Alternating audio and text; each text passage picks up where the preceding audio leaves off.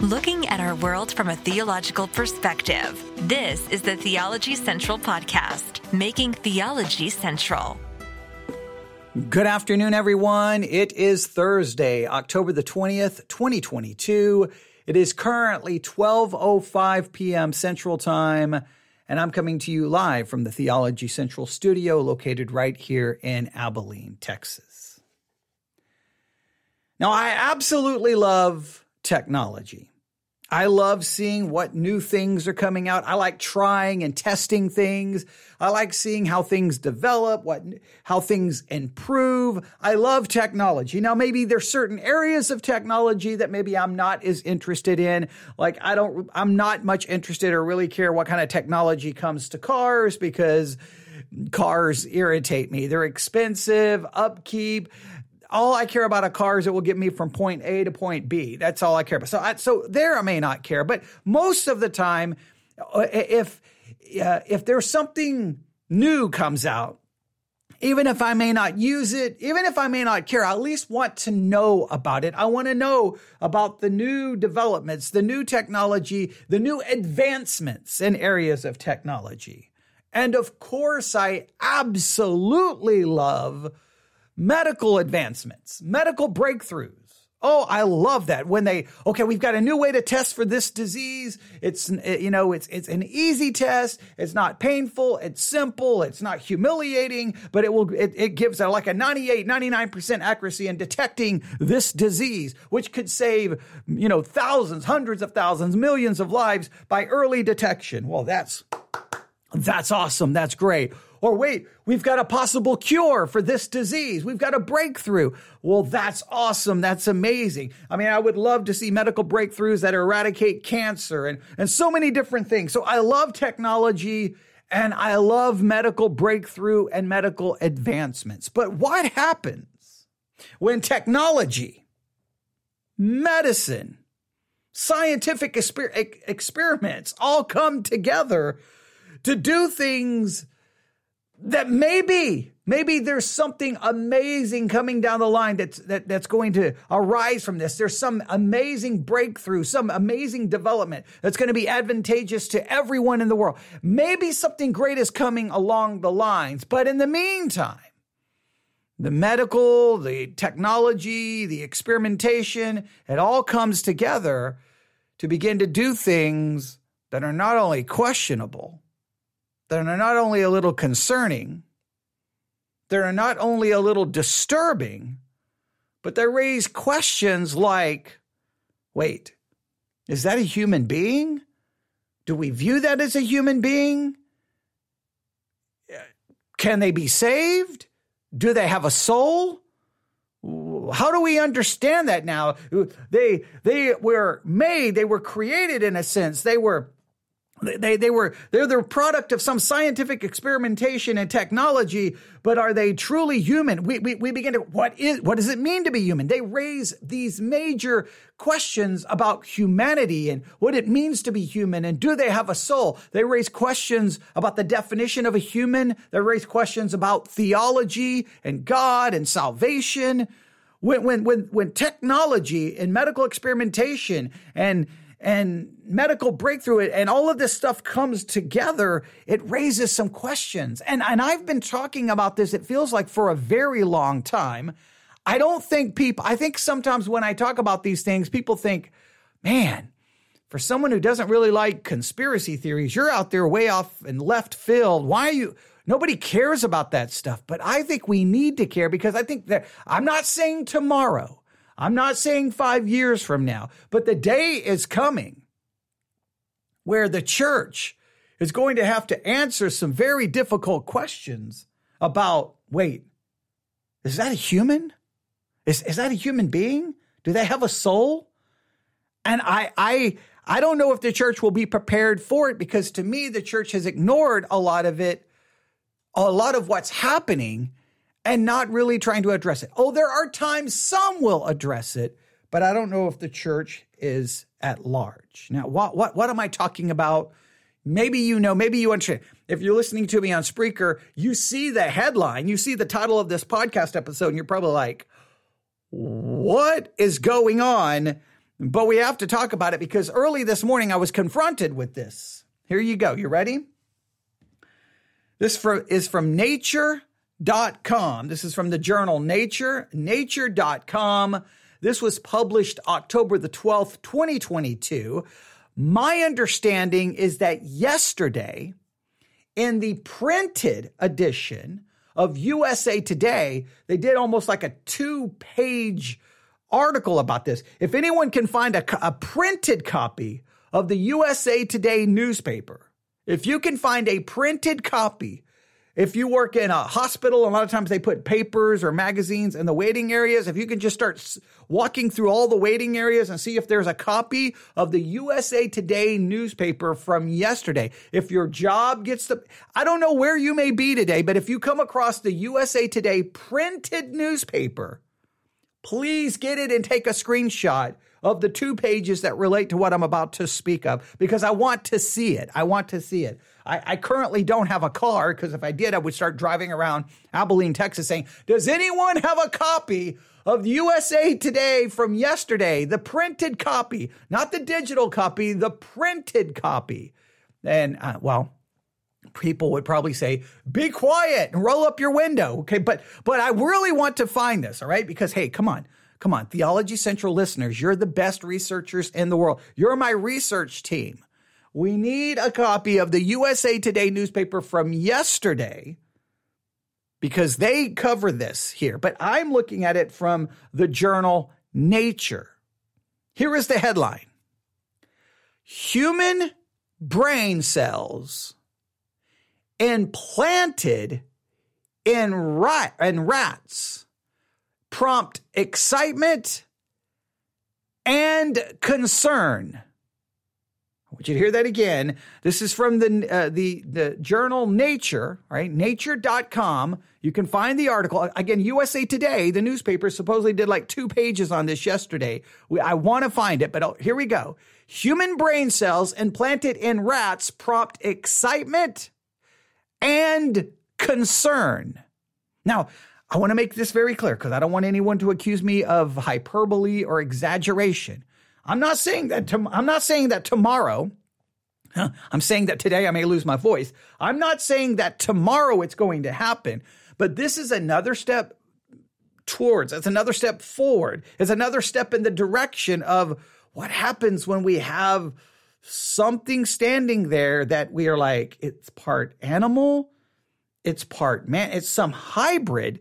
Do we see it as a, a human being with a human soul? Do we do we reject its humanity?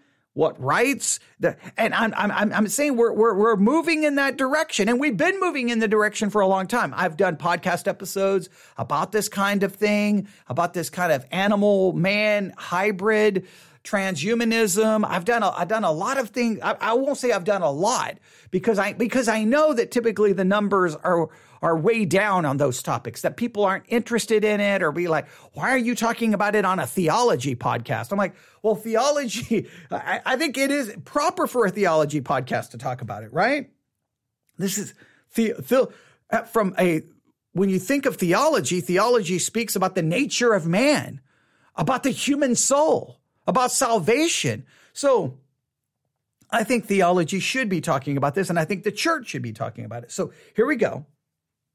I'm going to give you a basic, some basic information, but I'm very happy to report that, well, a, a very popular Christian podcast discussed this this morning, and we will review, critique, and analyze what he had to say. If you have the Sermons 2.0 app, I would tell you to subscribe to the podcast I'm going to mention in just a minute.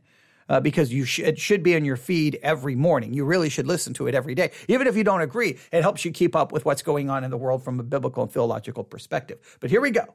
All right. So once again, from the Nature Journal, human brain cells implanted in rats prompt excitement.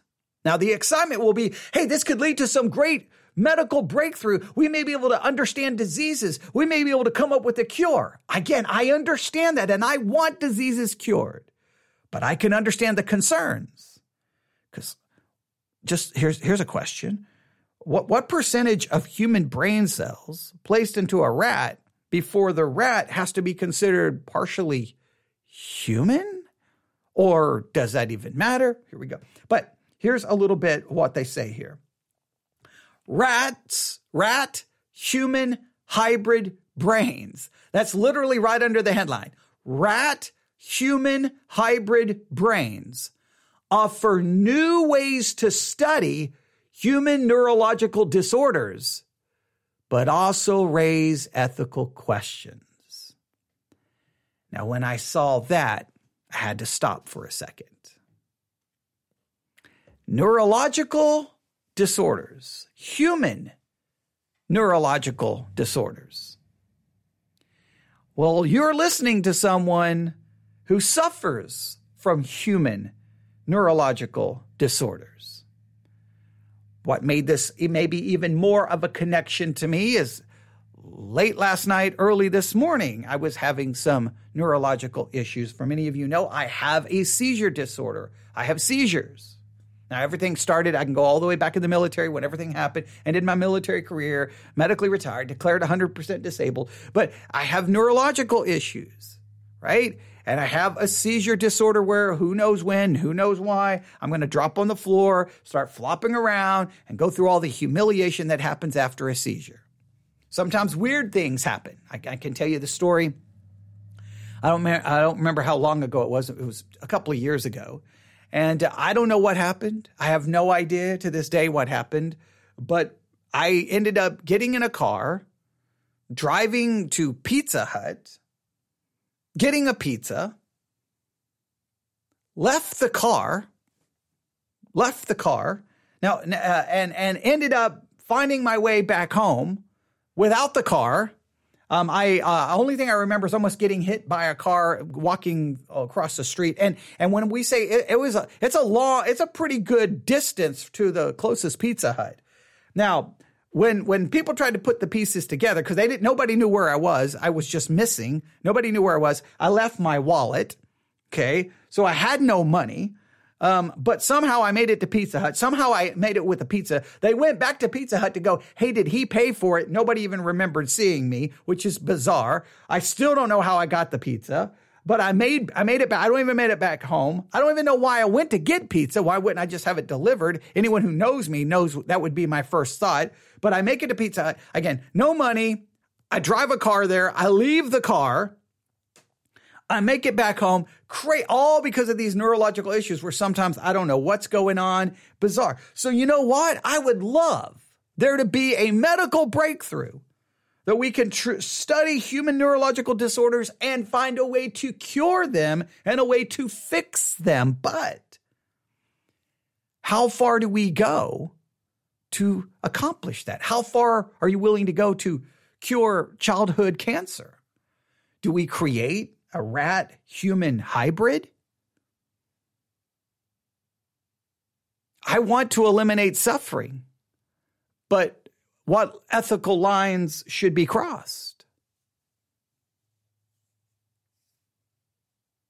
Human brain cells implanted in rats prompt excitement and concern. Rat human hybrid brain offer new ways to study human neurological disorders, but also raise ethical questions.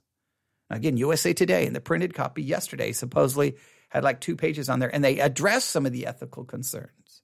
Obviously, they didn't address the theological concerns. But this morning, the podcast, The Briefing by Dr. Albert Mohler, started their episode with this issue. And we're going to listen to some of it. He probably knows, he may even know more about this than I do.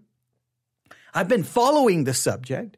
By no means do I feel like I'm an expert on it, but I just here my concern is like you can pass all the laws and say, well, they're never going to allow this. They're never. No, if, if the technology is there, I don't care if there's a thousand laws. Someone will use the technology to to clone, create hybrids. I, they're going to start doing all kinds of things and and it may be done underground and it may be done illegally, but sooner or later it will be made public, and we're going to be left with like what and how do we understand that? That is something we need to think about today, not then. We don't need to be reactive. We, we need to be proactive in trying to develop maybe kind of a theological understanding of how we What do we do with a rat human hybrid?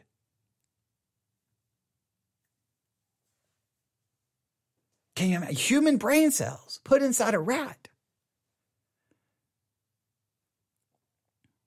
How about genetic engineering? I can just raise all kinds of ethical questions. What if, what if, right there, before a baby is born, they can go in and modify the DNA, modify uh, the chromosomes, modify the genetic makeup of a child so that it will not get this disease, will not get this disease. Basically, almost create super babies that can have, that can stay away from all any genetic weaknesses. Right? They'll never get uh, if they're a male, they'll never get baldness, or they'll never, never all the different things that we want. Their eyesight's always going to be perfect. They're they're going to look perfect. Like we create basic genetic superhumans. Is is that going to is that playing God? Well, let's listen to what Dr. Albert Mohler had to say in regards to this story today, and uh, well, we'll we'll see what we can discover. I'm still waiting. Um, nobody has knocked on my door yet with a copy of today's edition of the USA Today newspaper. So I'm, I'm disappointed in my audience because you guys are supposed to be the best and nobody is knocking on my door yet with a copy. I'm looking out the window right now. Nobody. What, what's wrong with you guys? Hurry up. I want a copy of this newspaper. Okay. All right. Here we go. All right. Someone just said, um, all right. Oh, I, I, someone, someone from Indiana says they can get me one. Okay. Well, I can is not I am. I don't need I can. I need I am. I'm on my way. I'm there right now. I'm holding it in my hands. That's what I need. What are you doing? Okay. Someone else says, I've always said if we're talking about something, uh, talking about something tech or science related, it's already been uh, going on in secret for a while now. You're pro- that's probably very, very, very true, especially in China there's been some some things happening in China, and then the one scientist who was involved in doing it, well, he disappeared. So yeah, we, we remember we we followed that story. We followed that story, and and uh, Dr. Albert Mohler is going to mention that. But here we go. Enough of me. When we can listen to Dr. Albert Mohler, because all of you probably like him far more than you like me. I understand. Okay, but here we go. We're going to take this apart. Thinking caps on. I know you probably weren't expecting to hear about human brain cells inside a, a rat today uh, on the Theology Central podcast. The problem is, I don't think anyone ever expects that, expects that on a theology podcast, and I think it needs to be become more prominent. So I'm very grateful for Dr. Albert Mohler addressing this today because far more people listen to him than will ever listen to me. So if he can get people thinking about it, then uh, maybe we can get the church to start considering how we're going to approach this in the future. But here we go.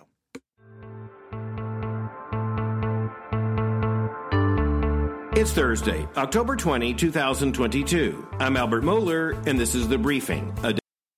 the Briefing, that's the name of the podcast. If you, again, if you have.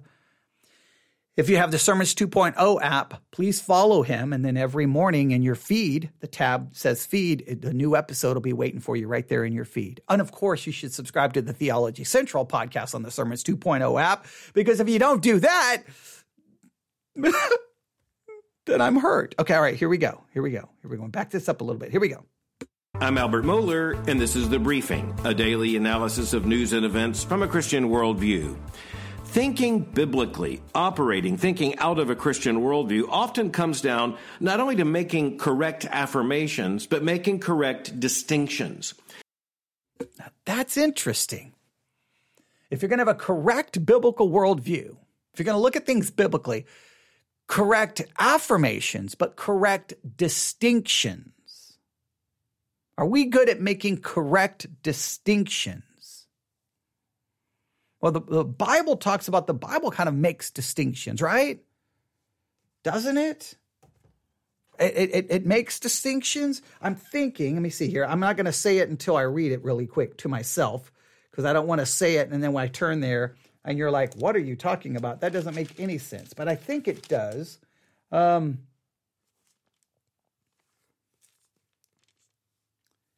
Okay, well, okay. The the the uh, this translation uses a different language. I'm going to use it. I'm going to read it from both. But everyone probably knows the verse Hebrews chapter four verse twelve. For the word of God is living and effective and sharper than any two, uh, any double edged sword, penetrating as far as okay. It uses this word the separation of soul and spirit, joints and marrow. It is able to judge the thoughts and intentions of the heart. The word of God, in a sense, makes distinction it separates, it distinct, it, it, draws distinction. It sees the distinction. It identifies the distinction. So are we good as Christians in making the correct affirmations and making the correct distinctions? In a sense, we've been talking about making a correct distinction between law and gospel. Right. So maybe this fits. So I just think that's interesting that a, that a part of a correct biblical worldview is correct affirmations and correct distinctions. All right, let's continue. One of the most interesting issues about Genesis chapter 1, and this continues throughout the scripture, it's just so plain in the scripture's first chapter, Genesis chapter 1. It's just so interesting to see how much attention in the literary structure of that text is given to distinctions. The distinction between the heavens above and the earth beneath, the distinctions between the dry land and the sea, the distinctions between the animals that are created for God's glory, along with the rest of creation, and human beings made in God's image. And then, of course, there is the distinction between male and female, absolutely central to understanding a biblical worldview. Now, that, this morning, that got my attention. I was like, that's interesting. Uh, Genesis does make lots of distinctions in, in chapter one.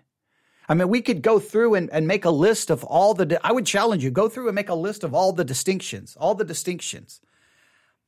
And so a biblical worldview is maintaining those proper distinctions. Where culture, who abandons a biblical worldview, obviously, or never even had a biblical worldview, they will destroy those distinctions. Well, we could argue that we live in a culture that is trying to destroy the distinction between male and female. Well, if that is true, then wouldn't a next step be destroy the distinction between man and animal? Oh, I mean, something to consider. I, I, that's I, I, see. This is why I love listening to podcasts and listening to different things to get my mind thinking, and uh, I think that's I think that's something to consider. Let, us see where he goes. I, I, I, know if I at this rate we will finish this tomorrow, but okay, let let's continue. But as we're thinking about the distinctions that are revealed in Scripture, and in particular, even in Genesis chapter 1, we understand that some of the most vexing issues facing us today are efforts to try to deny those distinctions or to confuse those distinctions. Now, interestingly enough, a major issue related to those distinctions, the distinction in particular between animals and human beings, one of the most interesting issues right now is the use of animal and human tissues in medical research or in scientific or biological research. But it's almost always packaged as medical research because the rationale given for these experiments is that somehow they might lead to therapeutic interventions and treatments for vexing human diseases and syndromes. So the argument is it is worth it to test these boundaries because there just might be an efficacious, a very productive medical breakthrough that will come by means of the experiment of combining animal and human tissues, animal and human cells or, as is the frontline case right now, putting human brain cells into other animals. So the kind of the philosophical argument would be one of kind of pragmatism. Well, I mean, pragmatically, this has to be right because look at its benefits. Look at the benefits that's going to come from it. Pragmatically, why would you be opposed to this? Because look at the benefits. Just remember the Christian worldview does not operate from the perspective of pragmatism. We reject that as a fraudulent way of thinking. That would be a wrong philosophy, but the church has been using pragmatism forever. Hey, hey, let's do this. It'll grow the church. As long as it grows the church, pragmatically, it's right. So, pragma- we, if you go with today's focus, Colossians 2 8, right? Don't, don't let, uh, don't be spoiled by or taken captive by philosophy. I keep wanting to say vain philosophy. You can go back and listen to that this morning, but this kind of goes with that idea that that, that this is kind of a using pragmatism to justify the putting of human brain cells inside a rat. But look look at the possible benefits. So that that that's a philosophy that Christians have to be make sure that our Christian life is not lived through or, or by the lens of pragmatism because that will in a sense spoil us that in a sense will bring us into captivity to an unbiblical worldview I, he'll he'll speak more of this in just a second now right now the most important other animal into which human brain cells are being inserted are rats now if that shocks you the reason why rats are being used right now is because well, number one, it's not considered unethical under many conditions to conduct medical experiments on rats. And secondly, rats are small and they develop very, very quickly. Just please note, it's not considered unethical under certain conditions, but this is important. Just remember the ethics of humanity are fluctuating. They're always, they're always in, in, in flux. They're always evolving. They're always changing. Biblical ethics are supposed to remain constant and consistent and never change. So, whenever we say, so society will determine ethics based off majority, how all the different ways they will try to determine ethics. But from a Christian perspective, we don't follow the ethics of society. We're supposed to follow the ethics of the Bible. Now, we fall short of those ethics, obviously. That's why we need Christ. But just so that you understand that. One of the problems in working with other animals is that their gestation and their physical development take a very long time. Not so with rats. Rats are the sprinters when it comes to physical development. Now, it's also really interesting that a major report on this ethical issue has appeared in a frankly unlikely place. That place is in the editorial section of USA Today. USA Today is a very liberal newspaper, but it doesn't often go in depth into this kind of issue. There has to be some reason why this article appeared in yesterday's print edition of USA Today. Karen. Yesterday's print edition of USA Today. That would be Wednesday, October the 19th. None of my listeners have shown up at my front door yet with a copy. I need a copy of yesterday's edition, the print copy of yesterday's edition of USA Today. Now, I don't, I, I, do get tired of Christians saying every newspaper and every news agency is liberal. I do get tired of that.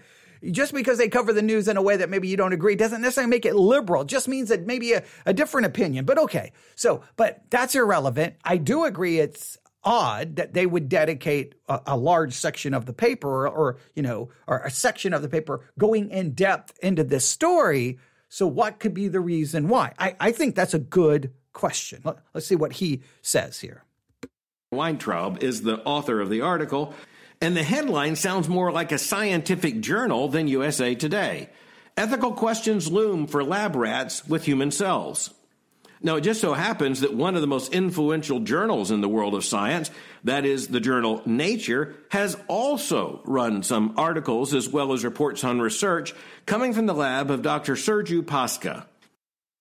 The journal Nature is what I started with. I do have that. I do have a copy of the journal Nature. I do have that. All right.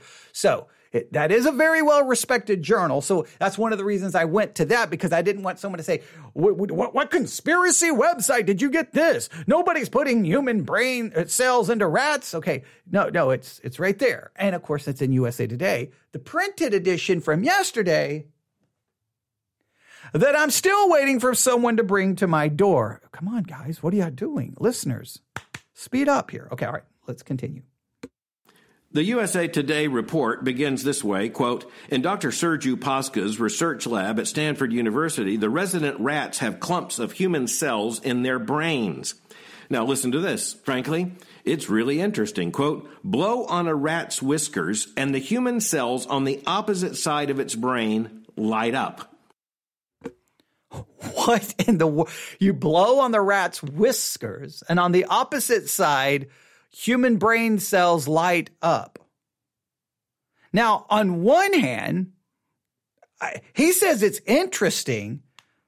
On one hand, to me, I, I understand, I, I, do understand using the term interesting, but it's somewhat horrifying to me because one, you got the animal just being used, well, as a, a lab rat. Okay. I, I don't even like that term. I understand that animals have to be used in some testing. I, I, oh, but just like so we can blow on its whisker to go, look, the human brain cells lit up. Eh, that's like using it like a, almost like a toy. That's already raising some concerns with me. Already raised concerns with me. Um, yeah, I, mm, okay. All right. Well, what, what does that tell us? that you can blow on the whiskers of a rat with human brain cells and the brain cells on the opposite side light up. What is it? What's the big breakthrough from that? All right, let, let's see. Again, let's just hear that sentence. You probably weren't expecting it today on the briefing. Quote, blow on a rat's whiskers, something, by the way, I doubt you have ever done, and the human cells on the opposite side of its brain light up. Now, that really is interesting. Then the article continues, quote, teach a rat that it can get water from a spigot only when its human cells are activated, and it will learn how in about two weeks. It's proof. That's crazy basically teach the rat, hey, the only way you're going to get water is if the human brain cells light up. If they, if, if, until you activate the human brain cells, you're not getting water. And within two weeks, it will figure out how to activate the human brain cells. So then it's the human brain cells. Like, what's happening? Is that a rat? Is that a human? What is going on? Not fiction, not a movie, not a TV show. Life right now on our planet. What is going on?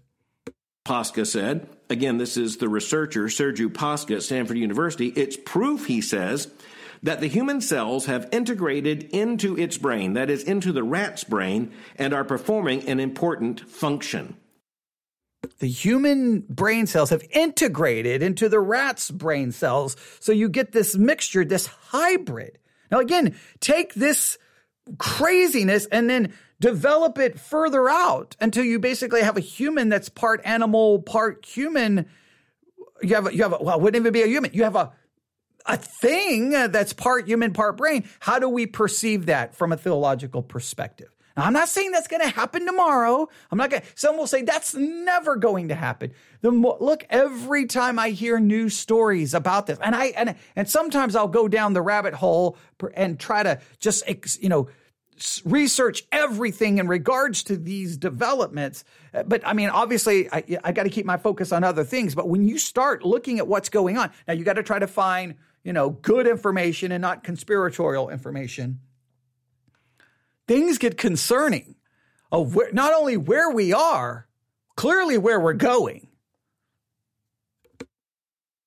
But then USA Today, telling us that the research has been published in the journal Nature, tells us that the reports are, quote, both significant and ethically challenging, end quote. Now, that's absolutely right. We're looking at a revolution in human biology and we're looking at biomedical research that, quite frankly, only could have been imagined in the world of science fiction just a matter of a couple of generations ago.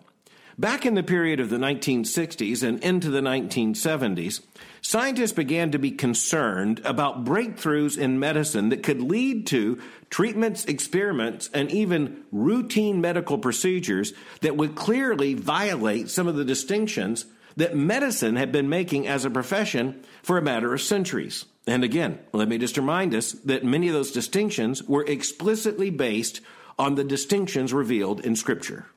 They understood even then that the motive at first would be packaged as the breakthrough in medical treatments that many people are praying for. This would lead to, it is promised, treatments for diseases like Parkinson's disease, multiple sclerosis, many other diseases. Alzheimer's disease is one that's right now, of course, at the forefront. The argument is often made, it's a pragmatic argument, that if there is even an opportunity for some kind of breakthrough treatment that could come by this kind of research, then we ought to put aside all of our ethical reservations about mixing humans and animals and even the cells of humans and animals, the organs of humans and animals in medical research. We need to put those qualms, those concerns away and find out if this just might produce some kind of productive or effective medical treatment.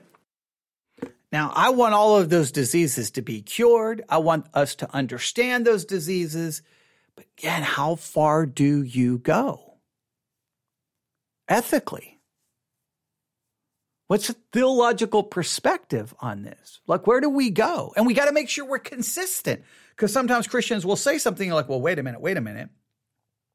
You know, hey, if, if God wanted the diseases to be gone, he would get rid of them. Well, by that logic, then you would never seek medical care for anything because if God didn't want you to have that disease, you, he would just take care of it. So we know we don't operate from that perspective. So, but then how far do you take it? But of course, that's where Christians have to understand that that kind of utilitarian or pragmatic argument comes with grave moral dangers because if you're going to use that argument, you could use it to justify just about anything. And by the way, the history of medical research in the modern age indicates that someone, somewhere, is indeed likely to make that very argument, doing things that are clearly unethical. And furthermore, there's another motive. We just have to face this, and that is the profit motive. And that profit motive means that there are billions of dollars being pumped into medical research because if I got to do this because I, but I don't want to deviate too far. This same philosophy, pragmatism and profit, you're telling me that same philosophy is not ripe within evangelicalism and within the church? Hey, we're going to do this because it will get more people. Get more people, you get more money right? Hey, we're so Christians are like, man, the celebrity culture within the evangelical church, it's corrupt, it's destroying the church. And then turn around and go, but next month we're going to have a conference where if you pay a $100, you get in and you get to see your favorite speaker. Don't you create the very culture which brings forth the Christian celebrity? And there's money, popularity. The, these philosophies are not just in the medical world or the scientific world, pragmatism and profit, pragmatism and profit. This, co- this follows our today's focus about not being spoiled by philosophy. What are some of the philo- well, pragmatism and profit. So I'm just trying to connect it because I, I, want you I want you to focus on those things we talked about in Colossians 2 8. I, I still want you to answer the questions I gave everyone to answer. So make sure you do that as well. But let's continue. You can trademark, if you can get a patent, most particularly on your particular version of medical research, your product, your treatment, your procedure, well, then you are talking about potential for tens of billions of dollars of revenue for your company. Or note this your institution. That's why so many major american universities are heavily invested in this kind of research. But that also implicates a third rationale a third motivation we have to watch and that is the pride of having something named for you. Oh. okay, pragmatism, profit, and pride. Pragmatism, profit, and pride are kind of the philosophical motivators here, kind of the motivators to, to possibly do some of these things. I'm telling you, those three things are ripe and your, they're alive and well in your life, my life, and in your church and in my church. Pragmatism. Okay, well, if we do this, if we do this, if we do this, profit money. People, you, you do things for money and then pride because, hey, I know as a pastor, like I, you know what? When people drive by my church and see my little church or find out how many people are attending a Wednesday night service, that makes me embarrassed and humiliated. If I had more people than my pride. See, that's see, I, the, there, there's that motivator, and we'll call them kind of philosophies or ways of thinking where your thinking is controlled by pragmatism, profit, and pride. Right? Does that, I, I, I just want, I, I, I love when we are good at pointing out what the world is doing, but these three things are operating in, in the church as well. But it, it's very much involved in this whole possible rat brain hybrid, rat, uh, rat, rat human hybrid situation procedure. In surgery, this is rather common, a this procedure or that procedure. It's also common in terms just of the awards that are given. There's a Nobel Prize that is often given for fields related to just this kind of research. So as you're looking at this, you recognize there are all kinds of motivations that come into play. Christians, understanding the fallenness of human nature and thus the evidence of human sinfulness, understand that those motivations can often lead us into ethical rationalizations and, frankly, immoral activities. But at the same time, Christians understand that those motivations can also be a rightful part of the dominion mandate of our response to seeking to manipulate nature in the right way to try to bring about good things, such as irrigating a field that had been dry. Now, this is important the dominion mandate. Get five Christians together and say, what do, how do we understand the dominion mandate as given in Genesis, that man is to have dominion? How does that, how does that work today? What does it look like? You get some, I think in many cases, some disturbing and messed up answers, but you, you should probably want to think about that. Or constructing a house in which people can live. Or, yes, in one sense, splitting an atom in order to release energy. Medical research can fall in that same category. It's certainly a right and good thing. Just consider this we should be thankful for the development of modern antibiotics. But at the same time, even when you look at modern antibiotics, all these motivations and all the distinctions that are necessary, they remind us that even those pharmaceuticals are often laden with ethical complexity. Christians need to be the people who understand that it's true and understand why. But as I began, I expressed appreciation to USA Today for giving this prominent reporting in the print edition of their newspaper because there's a lot of space devoted to this story, about a half page in the print edition, just a little less. And that means that USA Today is taking a risk in bringing this story to the attention of the American people. Okay. I thought it was two pages. I guess a half page. I guess that that's not as much as I thought it was. I thought they gave almost two pages. I still want to see it. I still want to see it. Uh, I don't know where I got the two page number from, but now I'm glad we clarified that. I've also looked at the article as published in the academic journal Nature, and USA Today raises the right issues. For instance, the paper tells us this quote, Brain conditions such as autism and schizophrenia do not naturally occur in rodents, and scans don't reveal enough about human brain cells in action, so they aren't well understood or treated. Fascinating line comes from Dr. Pasca. He said this quote, The human brain has certainly not been very accessible, which has precluded the progress. End quote. He means progress in medical research. But you know, there's really something to that. There's something deeply biblical, whether he recognizes it or not, to understanding that the human brain is not really accessible. Now, he means accessible to medical research, and we understand why that's true in ethical terms, but it's also beyond our understanding. The human being is, in the end, and always will be, to a considerable extent, we are a mystery to ourselves. Dr. Pasca went on to explain, quote, building human models that are not invasive of the human brain is one of the most promising avenues in trying to tackle these conditions, end quote. Now, at face value, Christians operating from a biblical worldview can understand and even concede part of his point. We can't invade the human brain the way it is ethical to conduct research upon lab rats or rodents. But the reason this is a news article, and the reason why there's a headline in this case, is because we're not just talking about experiments on the brains of rats.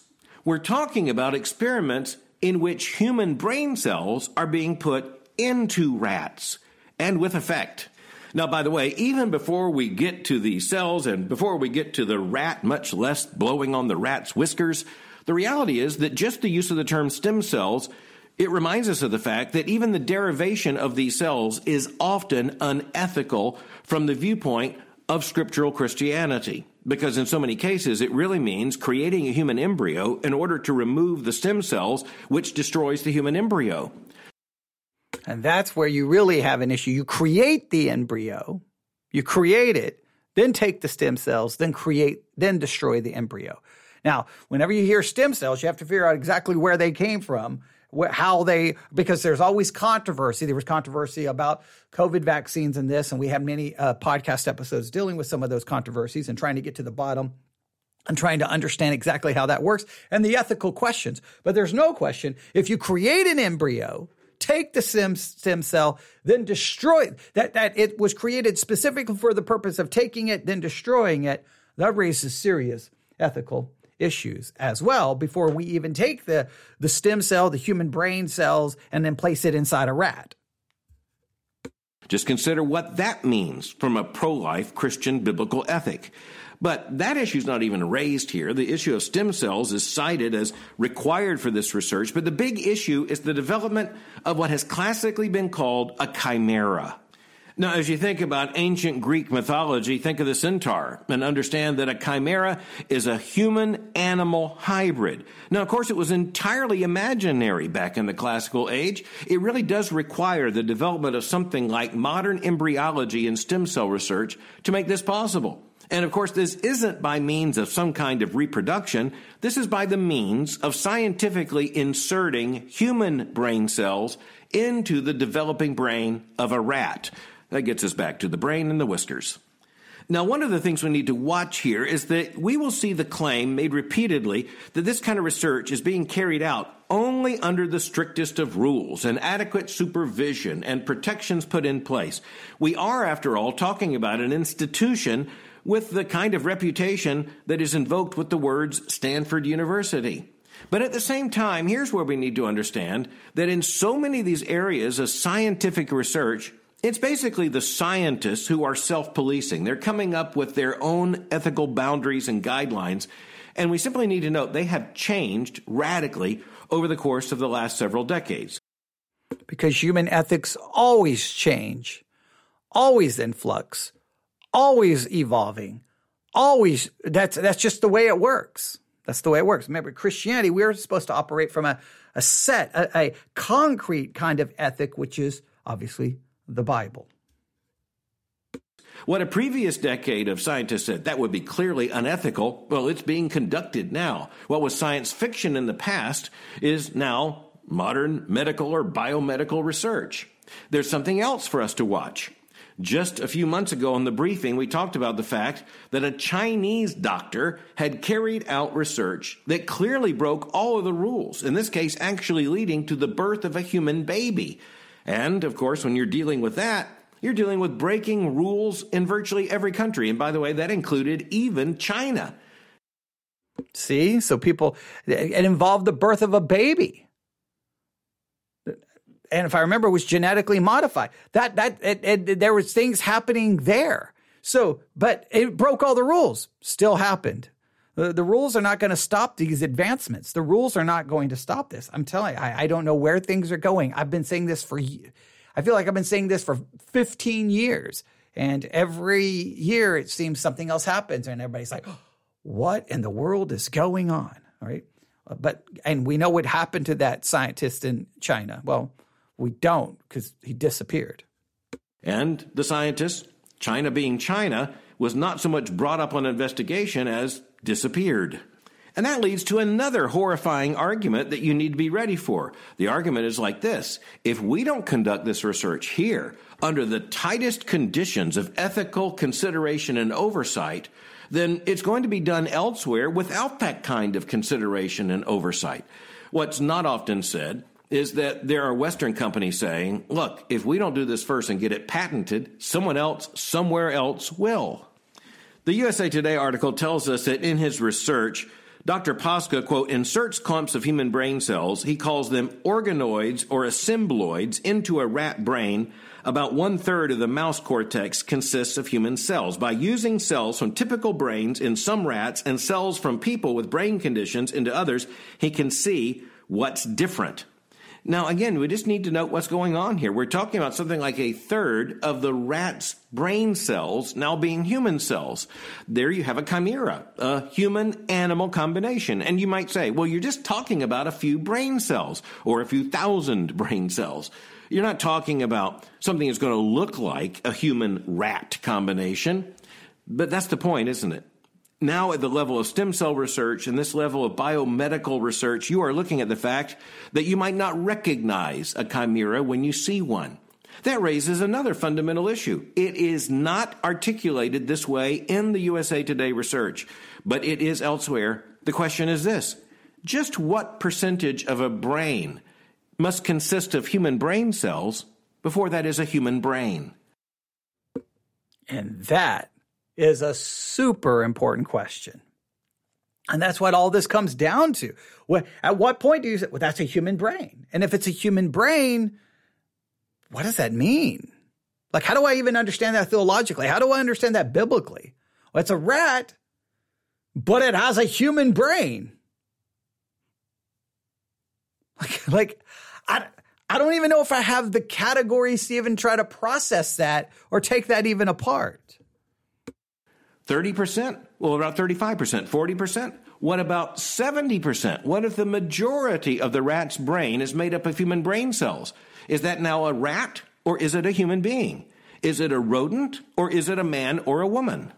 Near the conclusion of the USA Today article, the issue of the insertion of human brain cells into other forms of animals is raised.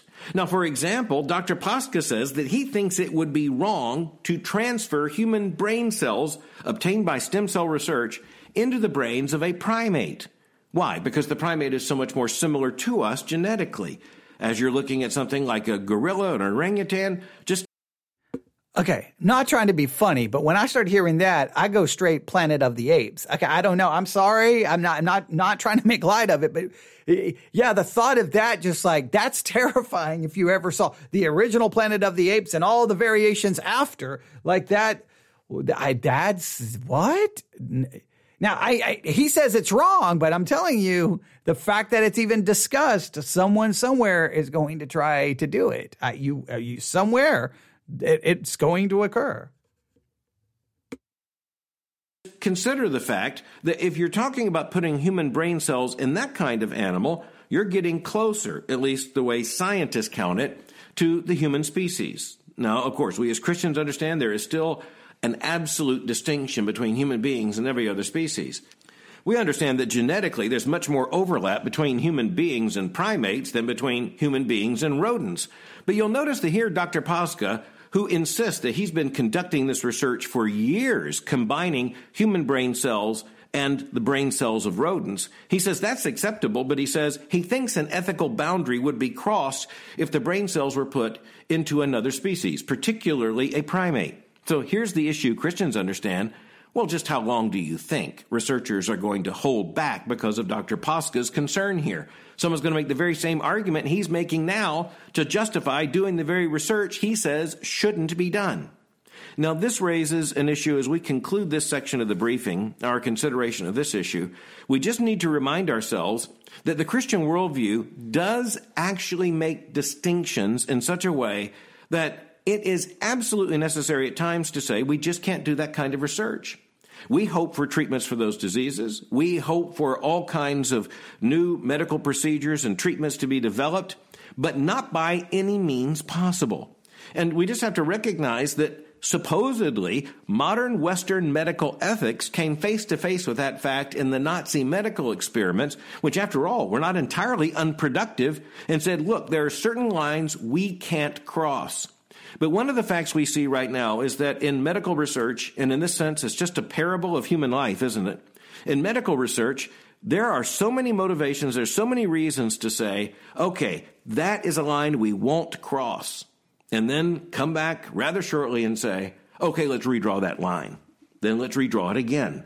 And before you know it, you are looking at the fact that you're not blowing on the whiskers of a rat, but we're talking about research of an entirely different category. Or is it? But now we're going to talk about how moral change. There you have it. I would challenge you to listen to the rest of that episode of the briefing with Dr. Albert Mohler. See what else he's going to have to say. And uh, you can find that again, Sermons 2.0 app. I would just point you right there, or any podcast app, the briefing. Uh, but if you if you use Sermons 2.0, why wouldn't you just follow it and it'd be right there in your feed every time you open it up? So um, I would challenge you to do that. I, I wish I had something profound to say other than not only have we already entered into a brave new world, we don't even know what's coming down the line in the future. But biblical distinctions. I, I would challenge us to look at these kind of philosophical motivations that we that we talked about. I'm dropping my pencil. Pragmatism, profit, and pride. Pragmatism, profit, and pride. I wrote I wrote this down in my journal while I was listening to that, and uh, well, I would I would challenge you to think about those things uh, today because it fits perfectly with our today's focus. Right, Colossians two eight. Don't be spoiled by philosophy. or through philosophy. Well, those are the kinds of philosophies that can enter even into the church, into the life of believers. And it's right there operating in the world of medical research, where human brain cells have been placed inside rats. We end up with a rat rat human hybrid. Major ethical issues. I thought I would bring this to your attention today. I'd love to get your thoughts on all of this. If you do come up with a copy of USA Today from yesterday, I would like a, it should be easy to get a screenshot because it appears it's half a page. Um, I guess typically in the newspaper, wow, yeah, I don't know how to, like, how much space does that actually, like, how do I understand that? It's how how much significant how much significance they gave it. I think that that's a pretty good significance. But if you get it, I would like a screenshot of it because I would like to know exactly what was said in that paper because uh, everyone is making at least a big deal that they covered it. So newsif at yahoo.com, newsif at yahoo.com, newsif at yahoo.com. Clearly, as the world changes, we're going to have to work even harder to maintain a biblical and theological perspective. Thanks for listening. God bless.